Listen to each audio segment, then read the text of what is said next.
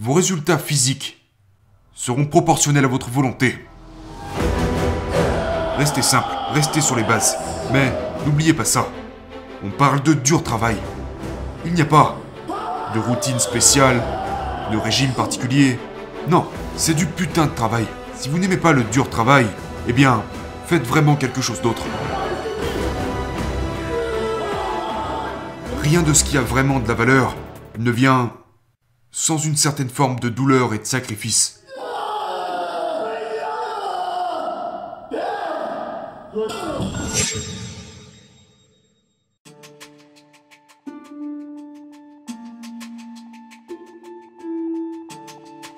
Quand j'étais adolescent, j'avais. j'avais un peu déraillé. J'ai été envoyé dans un centre de détention, une sorte de prison pour jeunes. Mais quand j'étais là-bas, j'ai réalisé que ce n'était vraiment pas là que je voulais être. Quel âge t'avais à ce moment? J'avais 18 ans. T'avais 18 ans quand t'as été envoyé là-bas? Ouais, mais tu sais, j'étais. Déjà, je voyais que j'étais plus malin que la plupart des gens là-bas. Et puis quand nous étions envoyés en salle de sport, pendant les séances, j'étais genre. Je tuais tout le monde, à chaque exercice. J'avais le meilleur physique, et je me suis vite rendu compte que. Wow, c'est sûrement un domaine dans lequel je pourrais devenir bon, tu sais. Je n'avais pas de soutien, du côté de ma famille, pas d'éducation, pas vraiment de perspective, et puis j'ai trouvé ça, qui était juste. Premièrement, c'était une chose vers laquelle je tendais naturellement, et deuxièmement, j'ai trouvé ça fascinant. Le processus de comment vous pouvez transformer votre corps avec l'entraînement, la diète et trouver les meilleures façons de le faire, les meilleures façons de manger, et... J'ai appris tout ça par moi-même et je trouvais ça fascinant. Qui étais-tu au lycée?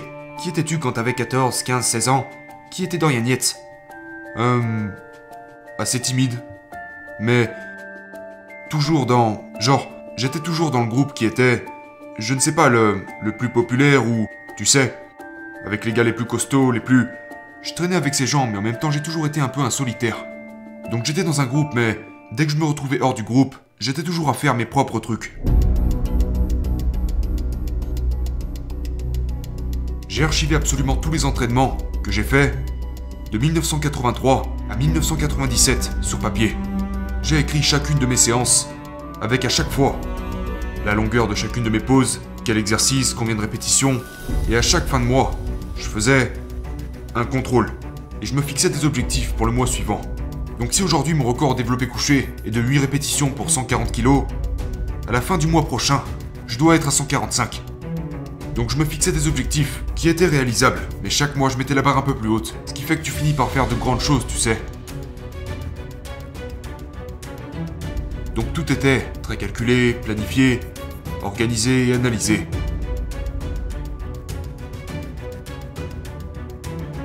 Tu étais super compétitif. À l'évidence, tu étais vraiment, vraiment compétitif. Tu sais, je parlais à Kobe et j'ai abordé le sujet de Kobe contre Jordan. Il y a un certain nombre de différences entre ces deux-là. Kobe voulait concourir seulement dans le basket. Il se fichait complètement du reste. Mais Jordan voulait te battre dans tous les domaines. Dans ta situation, au niveau auquel tu as concouru, étais-tu intéressé par ce seul domaine, à ne pas être curieux envers quoi que ce soit d'autre? Est-ce que tu avais aussi cette personnalité? Absolument, une vision strictement unidimensionnelle. Et je n'ai jamais eu l'ambition d'utiliser ça comme un tremplin vers quelque chose d'autre.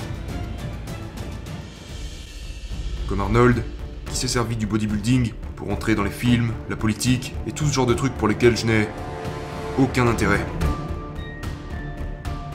Est-ce que Dorian Yates, âgé de 18 ans, à cette époque, aurait emprunté le même chemin Avec toutes ces différentes options Waouh Bonne question. Euh. Probablement, mais. Est-ce que Dorian Yates pourrait être de Shadow aujourd'hui? À cette époque où.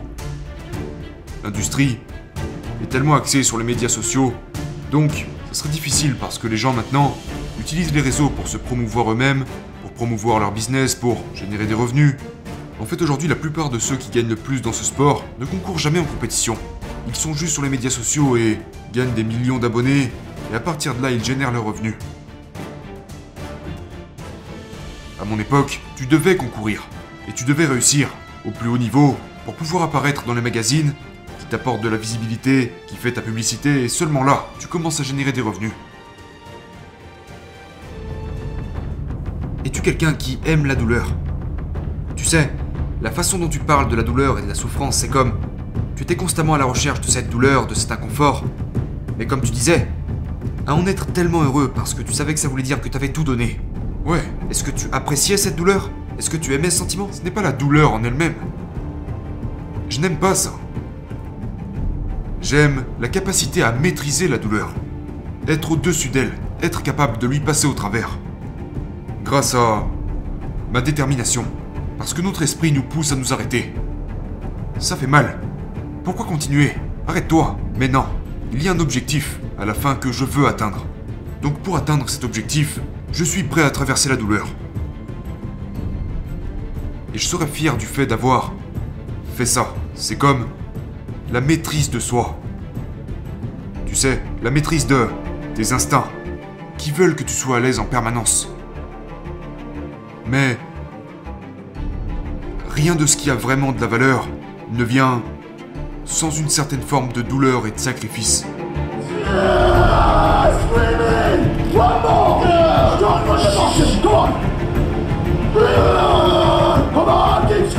Est-ce que tu as une formule pour gérer la douleur? Tu as parlé tout à l'heure de la fierté qui en découlait. Est-ce que tu as une sorte de formule pour ça? La fierté est se concentrer sur l'objectif. Ouais, se concentrer sur l'objectif. Et sur chaque étape, chaque entraînement, chaque exercice qui sont comme des micros de l'objectif macro à la fin de l'année qui est de concourir. C'est l'objectif ultime de l'année, mais être capable de décomposer cet objectif. Donc, j'avais toujours l'objectif en tête avant d'aller à la salle. Je m'asseyais avant ma séance et j'analysais la séance de la semaine dernière. Donc si je vois que la semaine dernière j'ai fait 8 répétitions avec 7 charges, je dois en faire 9. Ou 8 mais avec 3 kilos de plus sur la barre. Tu sais, je définissais mes objectifs avant d'aller m'entraîner. Qu'est-ce que je dois faire? Quelle charge? Combien de répétitions? Et puis le faire. Et si je dois traverser la douleur pour y arriver, eh bien qu'il en soit ainsi, je traverserai la douleur.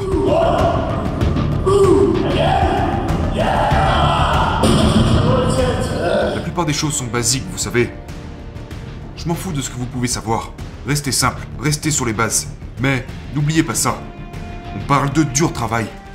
Il n'y a pas de routine spéciale, de régime particulier. Non, c'est du putain de travail. Si vous n'aimez pas le dur travail, eh bien, faites vraiment quelque chose d'autre, parce que c'est... c'est de ça qu'il s'agit. Pour moi, il s'agit de me challenger moi-même. Vous savez, parce que si ce n'est pas difficile, où est le challenge? Donc, c'est ce qui fait la beauté de ce sport pour moi. Pouvoir me mettre à l'épreuve, pas seulement me construire un corps, mais mettre au défi mon esprit et, vous savez, me défier en permanence et mener à bout mon propre instinct. Quand t'es juste affamé et que ton esprit te dit tu dois manger, non, tu peux pas. C'est comme un test de volonté. Euh, tout au long du processus. Donc, parfois quand il y a trop d'informations, vous finissez par vous perdre. Vous devez trouver votre propre chemin et le suivre. Mais le dur travail est la clé. Et les gens me posent des questions sur mes routines d'entraînement. Mais vous savez, Arnold, Liani, Dorian Yates, Ronnie Coleman, nous faisons tous fondamentalement les mêmes choses, plus ou moins, mais les mêmes exercices. J'ai répété les mêmes exercices pour mon dos, mes jambes, pour ci, pour ça, tout au long de ma carrière. Pourquoi je devrais changer ma routine? Tu voudrais que je change ma routine toutes les 6 semaines, toutes les 8 semaines? Non Si un putain d'exercice fonctionne, vous n'avez pas à le changer. Vous savez, ou alors seulement si vous avez besoin de stimuler un peu votre esprit, peut-être qu'en changeant quelques exercices vous aurez plus de facilité à continuer. Vous savez, mentalement. Mais je ne pense pas qu'il y ait de raison physique de changer un exercice qui fonctionne.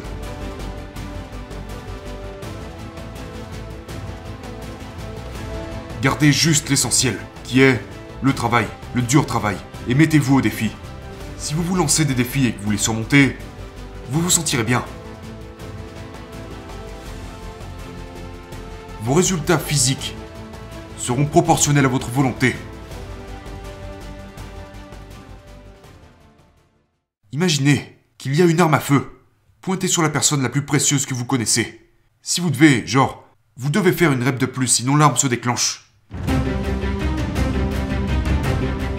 Je veux dire, c'est pas réel, mais créez ce scénario. C'est de ça que vous avez besoin. Du désespoir pour passer cette dernière rep et trouver où sont vos véritables limites.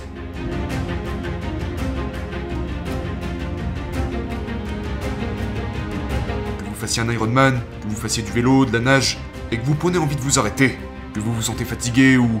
Non, ne vous arrêtez pas, parce qu'il vous en reste encore. Apprenez à contrôler ça. Contrôlez ça. Ne laissez pas vos instincts ne laissez pas vos instincts vous contrôler quand ça devient inconfortable. Ce sur quoi vous vous concentrez et ce vers quoi vous vous rapprochez. Si vous vous concentrez sur les mauvaises choses, ces mauvaises choses vont arriver. Euh, je pense que le côté mental est la clé. Je pense que c'est ce qui sépare le premier du du deuxième, du troisième, du quatrième. Selon moi, tout ça est défini par l'aspect mental de chacun. Je pense que c'était ça mon avantage. J'avais la force mentale, la discipline et une concentration inébranlable.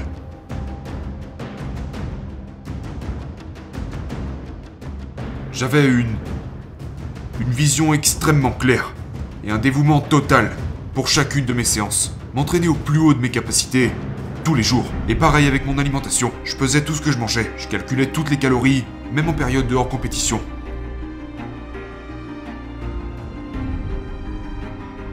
Je pense qu'il faut être un peu fou pour devenir excellent dans n'importe quoi. L'état d'esprit moyen ne vous mènera jamais à la première place dans quoi que ce soit. Dans les affaires, dans, tout type de sport, dans le bodybuilding, dans tout.